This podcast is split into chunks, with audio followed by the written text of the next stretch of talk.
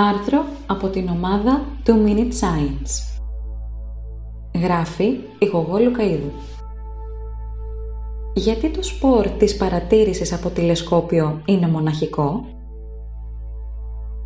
Όλοι γνωρίζουν πως τα τηλεσκόπια που χρησιμοποιούν οι αστρονόμοι για τις παρατηρήσεις τους βρίσκονται στα πιο απομακρυσμένα μέρη σε αυτόν τον κόσμο. Όλα αυτά τα παρατηρητήρια βρίσκονται σε ψηλά βουνά και αρκετά μακριά από τις πόλεις.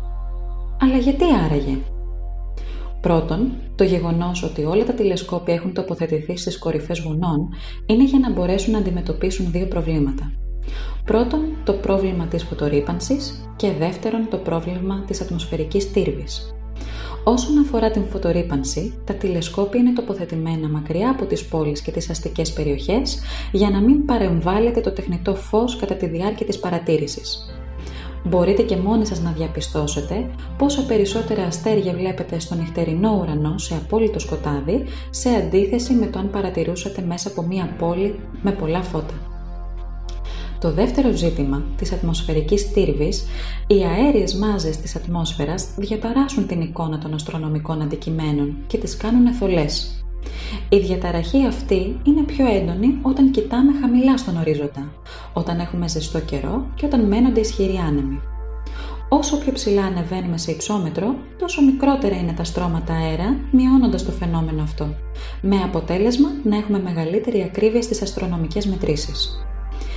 Κυριολεκτικά, η γη της επαγγελίας για τους αστρονόμους είναι η χώρα της Χιλής, η χώρα αυτή φιλοξενεί τα περισσότερα από τα μεγαλύτερα τηλεσκόπια στον κόσμο και γι' αυτό γιατί συνδυάζει το κριτήριο του υψόμετρου που αναφέραμε προηγουμένως και το κλίμα της που είναι πάρα πολύ ξηρό.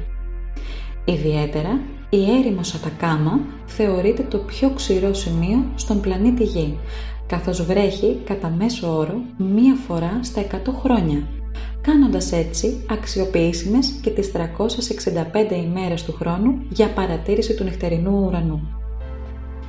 Επίσης, εφόσον έχουμε γλιτώσει τις βροχές και βρισκόμαστε σε ένα μέρος που έχει πάρα πολύ ξηρό κλίμα, καταλαβαίνετε πως δεν θα υπάρχει καθόλου το φαινόμενο της υγρασίας.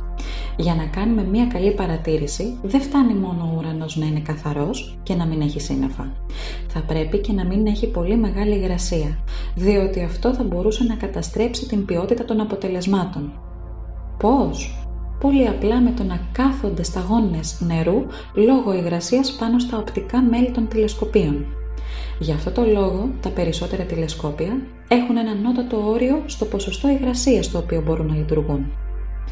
Λαμβάνοντας τώρα όλα τα παραπάνω υπόψη, μπορείτε να καταλάβετε γιατί οι αστρονόμοι θέλουν μερικές φορές να βρίσκονται και λίγο πιο μόνοι τους.